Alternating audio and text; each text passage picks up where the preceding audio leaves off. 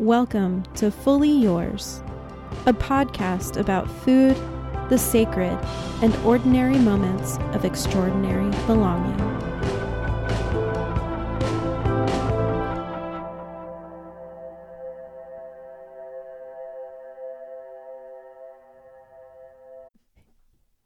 Hey, this is Christy. And this is Chloe.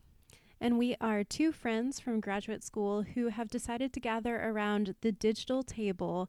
And uh, today we are sitting with Liz Marshall. This whole season, our second season, has been looking at the body and how the body um, comes into our conversation around food and the sacred. And we're so excited today to be with Liz Marshall. We'll go into a little bit more of who Liz is in a few minutes, but I think that the work Liz does incorporates this the elements of this conversation so beautifully. And in order to uh, to kick off our conversation today, we wanted to share a little bit about a recipe that Liz shared with us. It's one of her family's favorites, and it too incorporates many bold flavors and ingredients, just like the work she does, um, and brings them together into this harmonious dish that can be enjoyed with community. Yeah, so this is a um, sun dried tomato salsa. And uh, basically, what you do is you blend together roasted red peppers and sun dried tomatoes. There's some garlic, uh, some cilantro in there, uh, jalapenos, which is awesome. Mm-hmm. Um, and then you can make it completely dairy free if you want. The recipe itself calls for cream cheese, but you can also use Greek yogurt or just leave it as is. It's really, really good as is. Um, a funny story as I was making it. I don't have I don't have a food processor. I only have an immersion blender. Mm-hmm. And because these ingredients are so incredibly chunky, I had a deep uh, container that I was doing this in, and I put the immersion. You know what's coming. I put the immersion blender on top of everything, and it just sprayed uh-huh. everywhere. So, um, no. so it's fine. It's still delicious. It's a little bit more ground up than I would have liked. Uh, Chloe, do you have red like plastered on the walls now? uh, it, well, I mean, I'm gonna have to wash my my sweatshirt now. Uh, okay. but uh, it was. It, I mean, it, it turned out really, really well. How did yours turn out, Chloe? It turned out really nice. It was definitely unexpected. The the recipe itself, um, she shared it with us. It's from online. We'll include it in our show notes. Um, it almost made me a little nervous because it it kind of just trusts you to mm-hmm. go and find these ingredients that there's so many different types of roasted red peppers and do you want things that are marinated or not and do you want to do it yourself and the the proportions felt kind of large. Uh, mm-hmm. Like it calls for f- 14 ounces of roasted red peppers, pretty much a whole bag of sun dried tomatoes. I was like, oh my goodness. I was getting a little bit nervous. Um, but I threw it all in the food processor and it's really cool how the flavors meld together. Um, and we I, I brought some pita chips to dip it with and the really cool part about this recipe that I love, you look in the comments and so many people say that this is sort of one of their go-to party recipes or or a dish that they'll bring to a meal with community. And so um, my dad's birthday was yesterday mm. and got to bring it uh, to his birthday dinner and to share with with some of my family. So uh, that was special about this dish for me. That's beautiful. And I I mean when I finished making it this afternoon, it's a huge container. yes, it's yeah. definitely a shareable recipe. Yes. For sure. So I'm actually headed off later today to a dinner church affiliate uh, that I've recently become right. uh, part of. So yeah, this has been an amazing recipe and it's nourishing and there's a lot of color in it. So if you're feeling mm-hmm. color deprived in the winter, this is a really beautiful recipe. Some greens and some reds. It's really really mm-hmm. beautiful. And you're going to be um, sharing it tonight with with yeah. your own community. That's great. That's yeah. For sure. That is lovely. And I think that's a, a great transition to into our conversation with Liz um, that we had a little while ago. And to talk about the many uh, the many ways that she engages the body uh, and that she does such meaningful work in this area. So sit tight, hopefully, enjoy some dip and some chips, and let's have a conversation. Liz is located in Boston, Massachusetts, where she currently is studying both social work and theology at Boston University School of Theology. Liz specializes in advocating for survivors of sexual and gender based violence and is currently interning at Massachusetts General Hospital, working with survivors of intimate partner abuse. Earlier this year, Liz completed a unit of something called Clinical Pastoral Education, or CPE, at Brigham and Women's Hospital in Boston. This training allows individuals to provide chaplaincy care in a hospital setting and is extremely useful for both people pursuing chaplaincy as a vocation and also folks training to become leaders in faith communities or other work settings. Liz is currently seeking ordination in the Episcopal Church, and she is also a certified Pilates instructor and has explored integrating chant into her Pilates classes. Above and beyond her vocational passions, Liz offers a beautifully grounded and kind presence to those she encounters. Liz, it's such a privilege to have you on this show today. Thanks so much for having me on. It's a pleasure to be here. Absolutely. The pleasure is all ours. Liz, you you come to your studies and your work with a really rich background in education, community, and advocacy work. And I wonder if you could tell us a little bit more about the experiences that led you to your current interests. It's a lot of things, but really just thinking back, um, I think back to my time in college. I was privileged with the experience to spend um, a semester abroad in Nepal. And during that mm. time, mm. I lived with an incredible, incredible host family. Um, four older host sisters, and the eldest sister, Gita, uh, was the first woman in her family to complete an education beyond middle school. Um, and she was starting to work on her second master's. And so um, it was really through kind of listening to her stories and the stories of this these women in this family that I've seen kind of this arc of where my vocation has headed. Um, for for them, it was kind of witnessing like what does it mean to have agency um, in the midst of kind of a history of oppression. I guess for women in that family.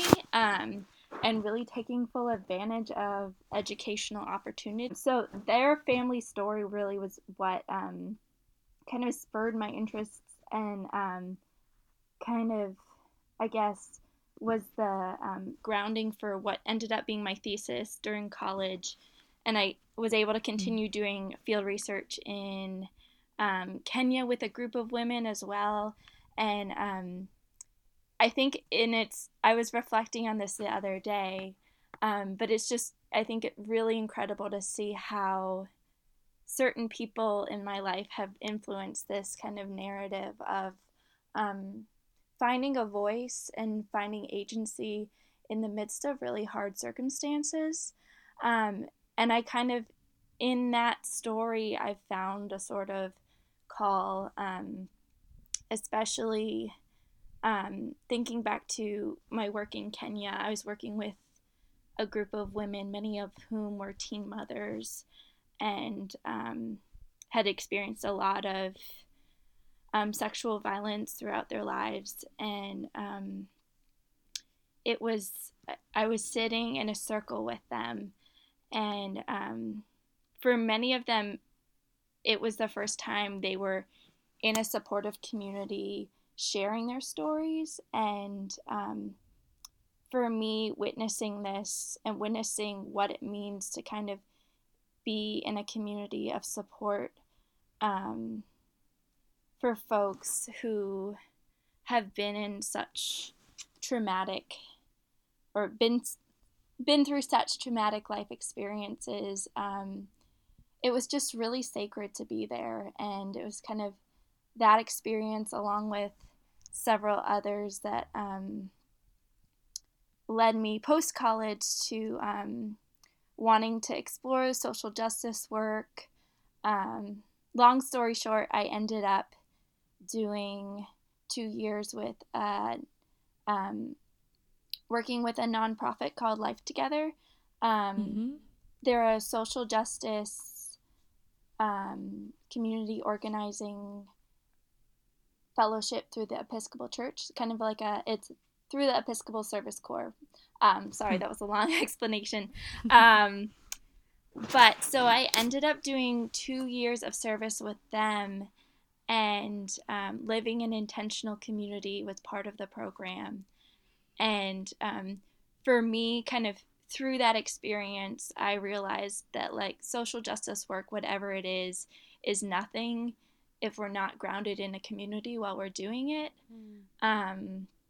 And also if we're not grounded in spirituality and finding practices that sustain us in doing the work because the work is hard. Hmm. Um, mm.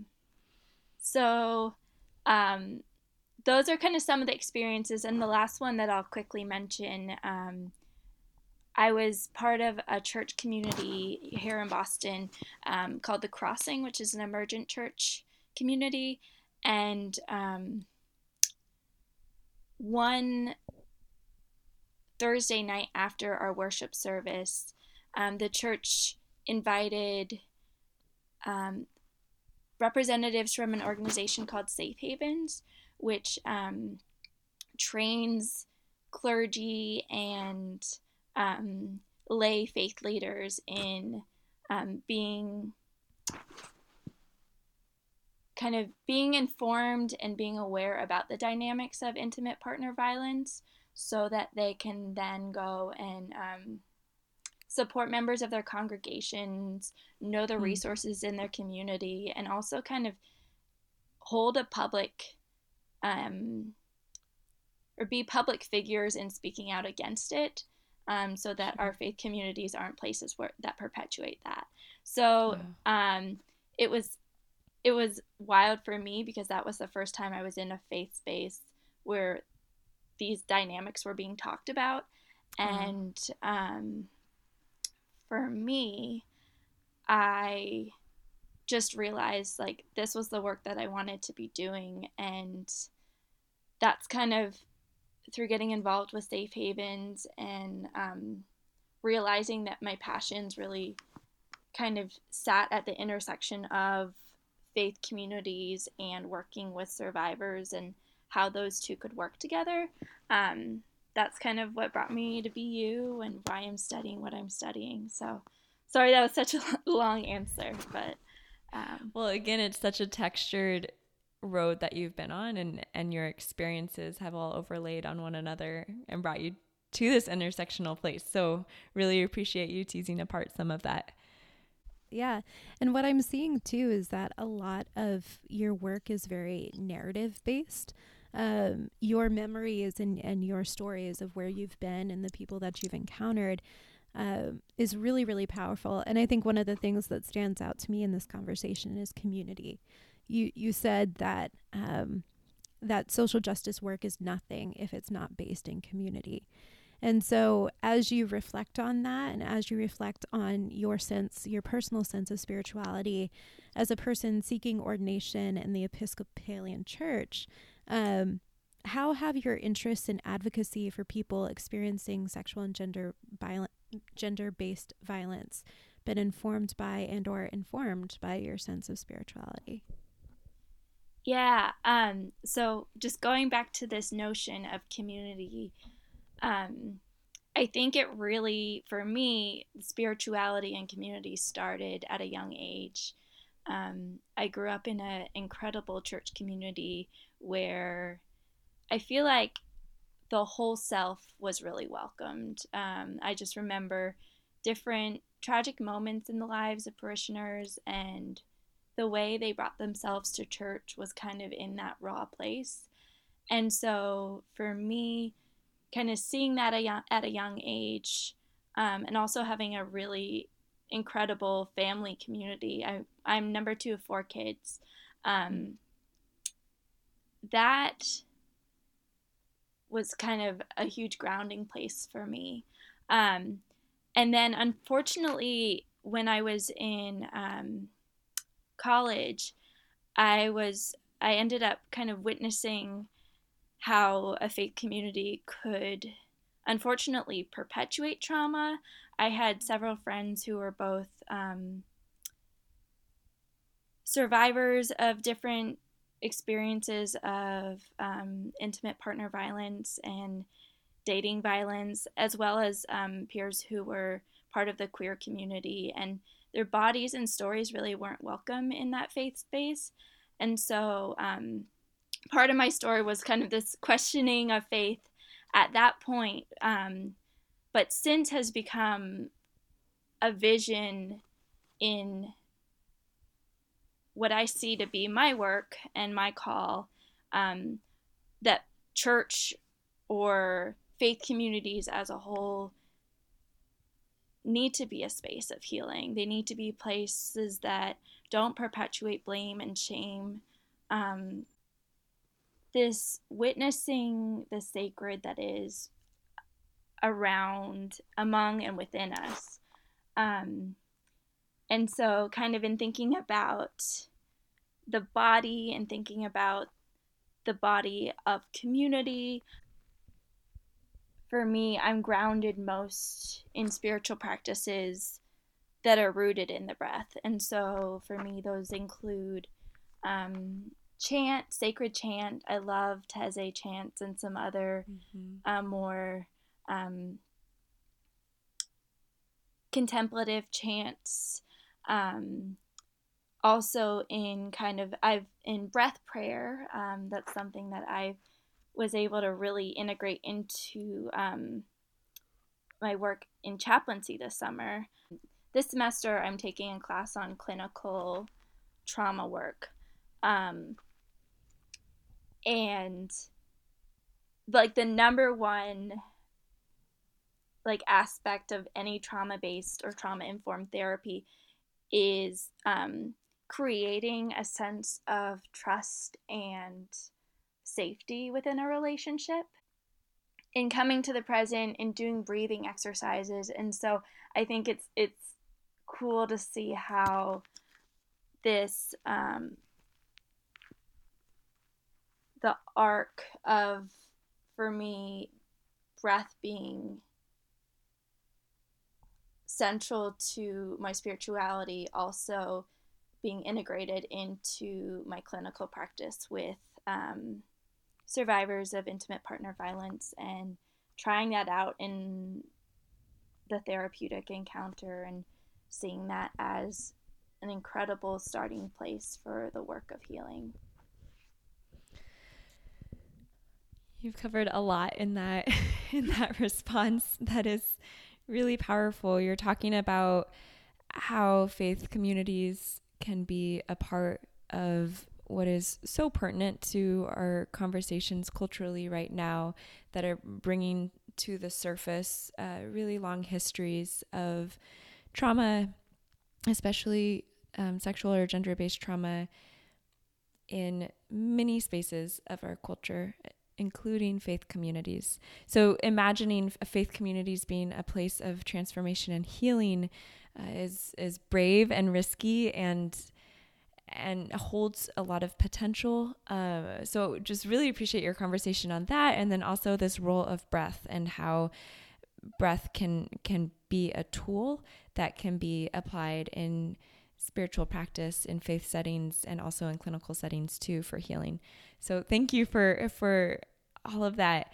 I this past season um, of episodes, Christy and I have been concentrating on the body and exploring the relationship of spiritually spirituality and food using this lens of the body. Uh, and we've had conversations with both a yoga practitioner so far as well as an eating disorder specialist in previous episodes.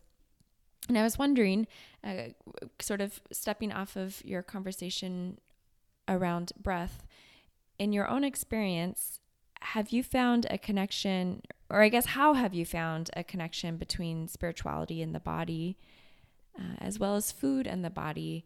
maybe bringing food in, into the conversation right now in in this um, in this part of the podcast, we know that your practice of Pilates is deeply rooted in your identity and your spirituality. From your perspective, could our daily embodied experiences provide a connection or a meeting point of sorts between our spiritual lives and and sort of our, our lived daily tangible realities? Yes, um, absolutely. So I'll start with kind of the exploration of Pilates for me. Um, so for me, it was a couple years ago, um, back in 2014, that I found I started just going to a mat Pilates class at my gym. Um, and at first, I found it really challenging. But with time, I kind of really had this incredible deep reconnection with my body. And in reconnecting with my body, I found this space for the Holy Spirit to dwell within me. And it was kind of this reclaiming of my body um, that also allowed a deeper sense of spirituality, groundedness. Um, it's hard to hard to explain completely because it was sure it was one of those like profound um, transformative moments that words cannot fully give mm. do justice to um, but i think it was really just this sense of the fact that our breath propels us and nurtures us. Um, and it also makes me think back to my childhood. I remember whenever I I've always had some some anxiety, and it's something I continue to work with. Um, but I think back to my childhood, and any time that I'd get like really upset or anxious about anything, my mom would always say, take a deep breath. And it's, mm. again, I know I already did some, talked a little bit about the breath, but this kind of sense of calming down and slowing down and being able to be attentive to the beauty that surrounds us um, in being in this kind of tuning into our body um, and i think in the context of grad school, of busyness, of a society that is just nonstop all the time, this sense that the breath and that our bodies can clue us into when we are getting overwhelmed um, and can help us ground us in the environments that we're in, in the people that we're surrounded by, um, and listening to our bodies deeply can give us so much wisdom. Um, I also, in kind of in going off your question about food, um, I think so. Being an Episcopalian, um, the Eucharist is central to our practice, our Sunday worship, hmm. um, and this space of gathering around the table to be one body um, and share one body is really as I've kind of as I've come to know my Episcopal identity as an as an adult, I found this sense of deep connection with the people that surround me, as well as as in this ancient practice um, of eating and drinking the body and blood of Christ and feeling like this is a sustaining thing that will allow me to do the work that I'm called to do. Um, and I think the practice of Eucharist has also shown up in other areas of my life. I grew up um, in a family where food was so important, and we gathered almost every night around the table. And my mom was an amazing, it still is an amazing cook. And um, this practice of sharing food together and sharing stories together um, was a huge part of my childhood. Uh, and I think the way that humans show themselves when they're in this place of being together and nourishing themselves and um, witnessing the nourishing of others is this really beautifully profound place. Um, and then in when I was part of the Life Together community, inten- in my intentional communities, we had two weekly community meals a week. And again, I saw the practice of eating together and sharing sharing conversation kind of all all of the same things coming up again and again and i've seen in church spaces the way that food brings people together the stories that are embedded in the food and potlucks and all of that. So um, yeah i think food is so rooted in community which is rooted in spirituality and yeah yeah that's what i have to say about that. Yeah I think that's just incredible. I mean, you've you've pointed towards a lot of things regarding um, regarding communal spirituality and communal meals that are shared together. Um, I just I remember Chloe and I over the summer we were texting back and forth and and Chloe was like, I made this incredible thing. This has been my go-to meal. It's uh, a piece of bread with some vegan mayonnaise and a slice of tomato and salt and pepper.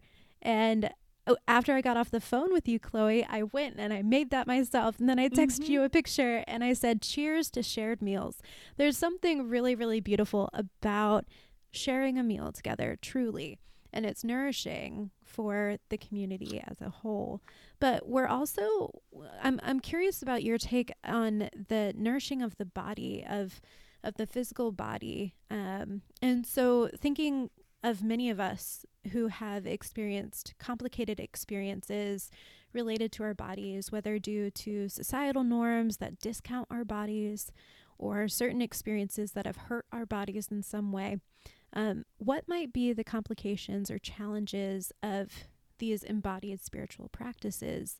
How can communities, again, you know, on an individual basis and on a communal basis, how can we navigate these challenges?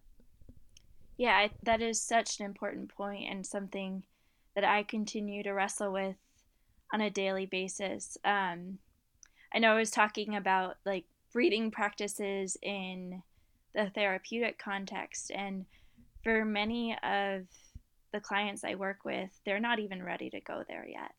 Mm-hmm. Um, there's with trauma, there is oftentimes such a disconnection from the body mm-hmm. and um, telling someone to be in your body is not that's oftentimes not a realistic request or expectation and so i think for what i'm the place where i'm working right now is really just meeting people where they're at um, i also in talking about food practices, I've had a pretty positive experience personally with food and all of that, but I also see kind of I I know you all talk to a someone who works with eating disorders and trauma is oftentimes so linked with um, changes in appetite and eating patterns and um, difficult relationships with food and so um, I think there is this sense of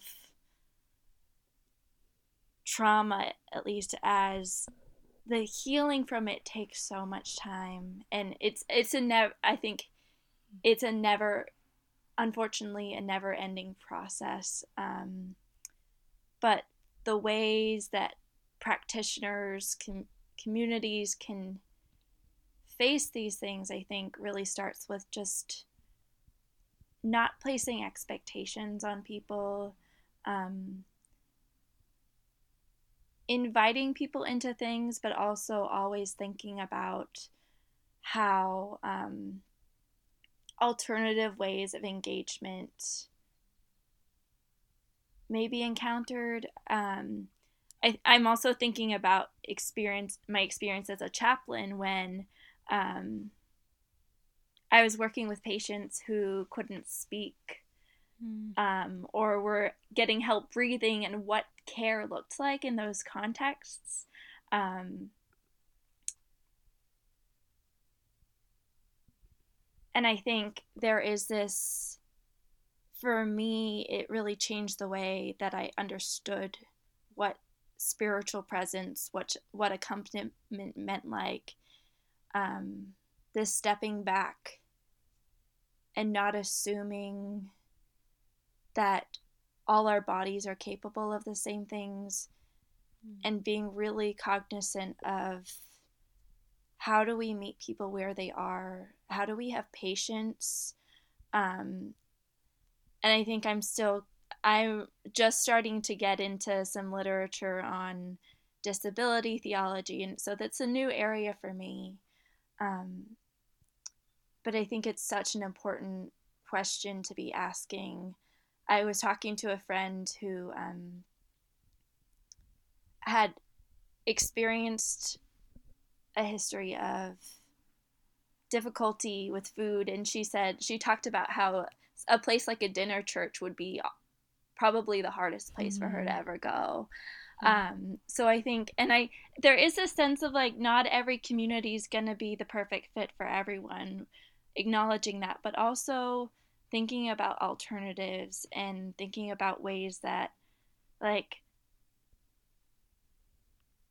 even just how do we think about a church potluck um, for people who have difficult relationships with food um, i'm seeing also more and more churches are churches and faith communities are becoming more aware of um, access issues in terms of like buildings weren't back when their church buildings were built um, they weren't built with the fact that wheelchairs would likely need to be able to get into the sanctuary. So un- i unfortunately like i think we're just starting to notice these things now which is really sad. Um, but i think again it's a sense, I think that the, oh, faith communities in general need to re re envision what welcome means to all bodies, um, and how folks with different differently abled bodies, different relationships with bodies might encounter worship, might encounter community, and again, I think going back to not assuming things, but rather meeting folks where they are. Thank you so much, Liz. I wanted to transition now a little bit to talk about your Sabbath practice because you're one of the few people I know who identifies as Christian and who regularly keeps a Sabbath practice. And it seems to really orient your week and how you move through the world. Um, for our listeners, I just wanted to give a little background of where Sabbath comes from. You know, we have self care sort of on the rise in our culture, which is so important, but Sabbath really originates in the Jewish tradition. It comes out of the commandment to keep Shabbat. So it's a very un- unique and um, very sacred and holy practice it looks different among different Jewish communities um, and is often very communal and, and critical to the life of the community.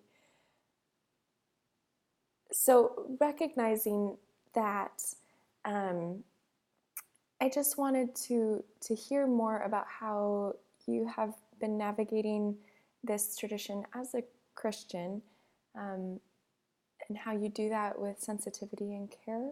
I also wanted to briefly say that in the show notes, we'll be having a link to Abraham Heschel's book, The Sabbath. And um, this book was written in 1951. Would highly recommend it for any listeners who are not familiar with Shabbat and, um, and just the richness of that tradition. So, Liz, Um, yeah, tell us a little bit more about what your own practice means to you.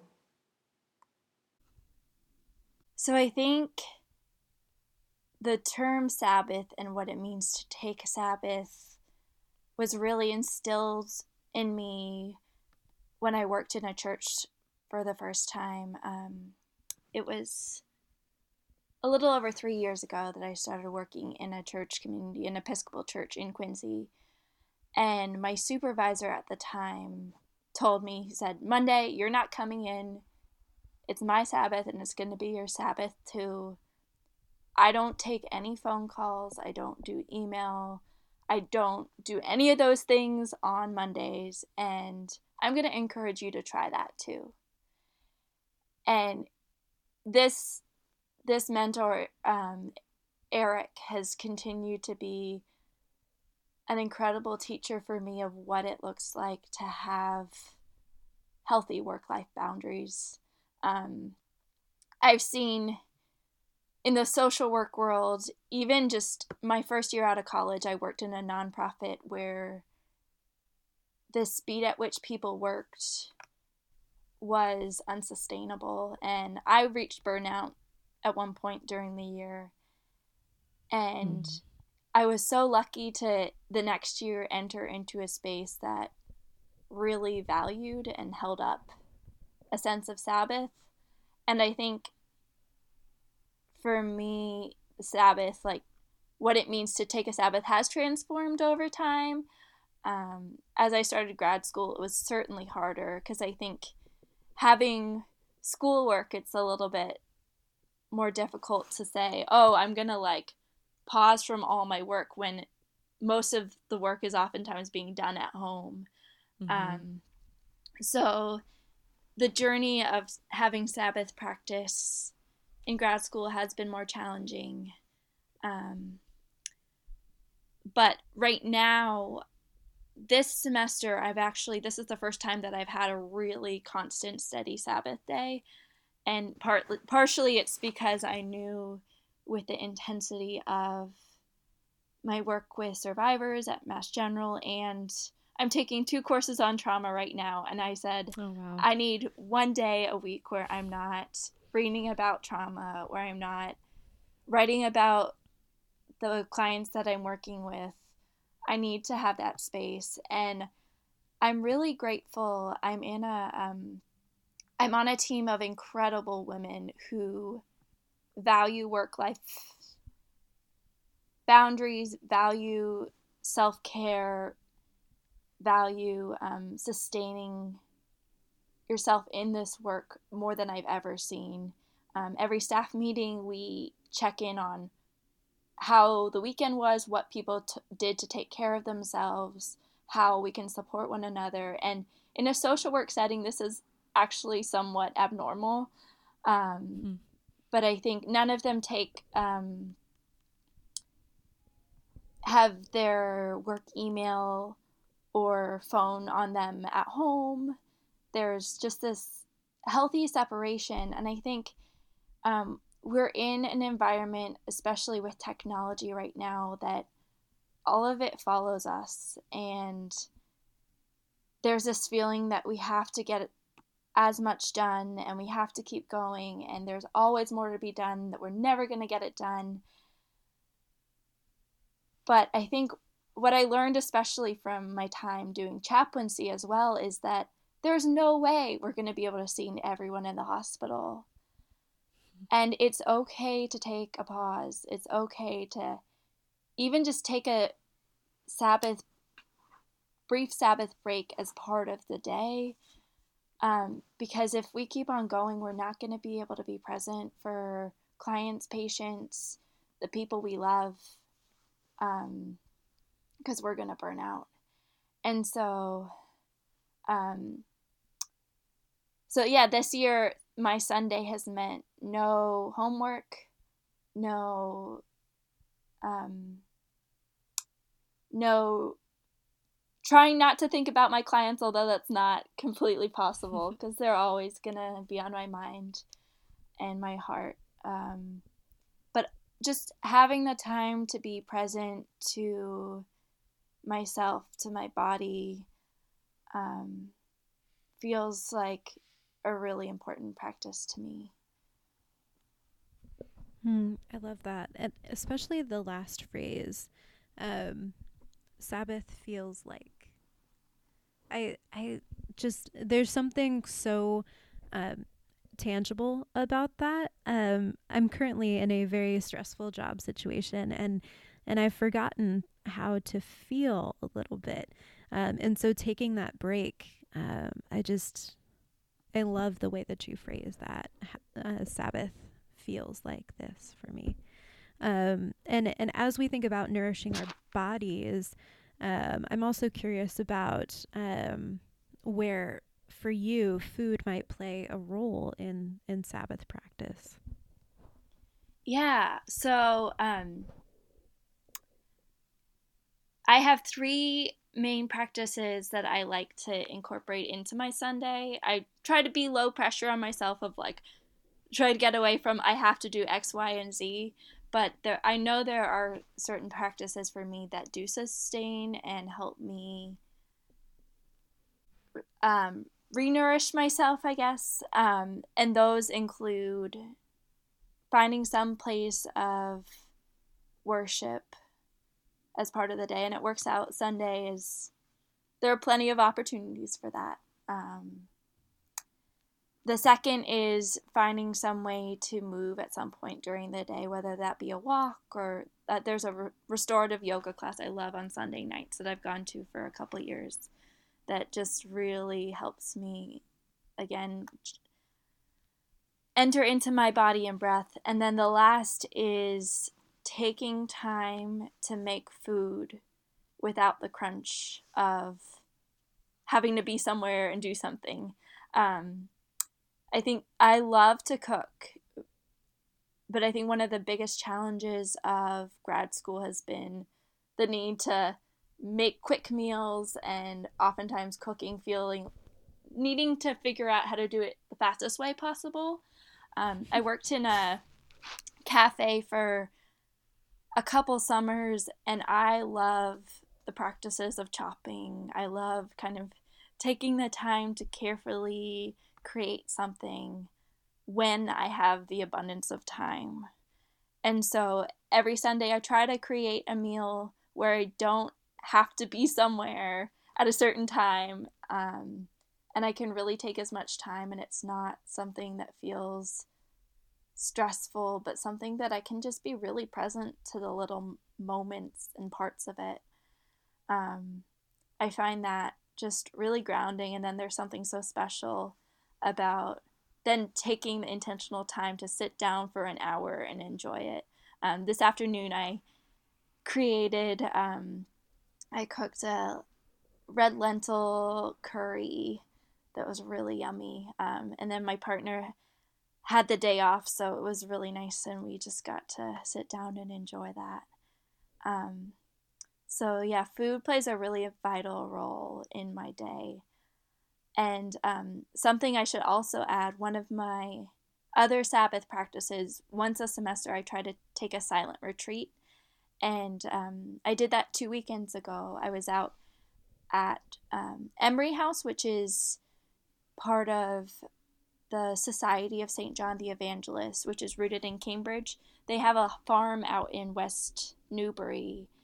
And um, all the food that we ate over the weekend was part of was from the farm. They were growing pumpkins and part of the re- silent retreat was you could also go out and help harvest the food. So getting to mm. eat the food that we were harvesting while um, also being in this space away from the busy rhythm of our lives was so beautiful and I think lastly, um, the Eucharist on Sunday when I was there, they have a chapel that overlooks. It has floor to ceiling windows that overlooks the fields that they grow things on, and the altar um, is right in the corner with the like with the windows right behind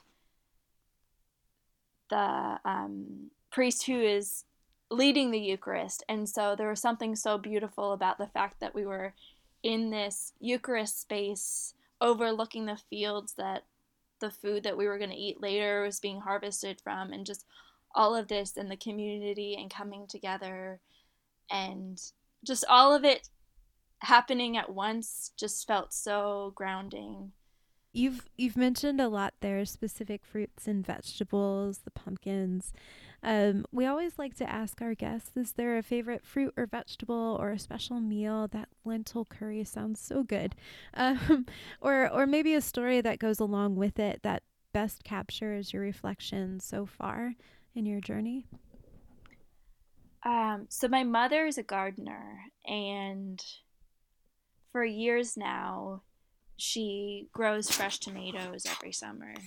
And so I think for me, having the fresh tomatoes, I used as a kid, I hated tomatoes, which is wild now. Um, but tomato season is a big deal in our household. And um, we grew up, so I grew originally lived in London. Um, I was born in England, and um, in this summers, my family would go to Italy, and Italian food was a big deal, and home cooked Italian food is a big deal for us.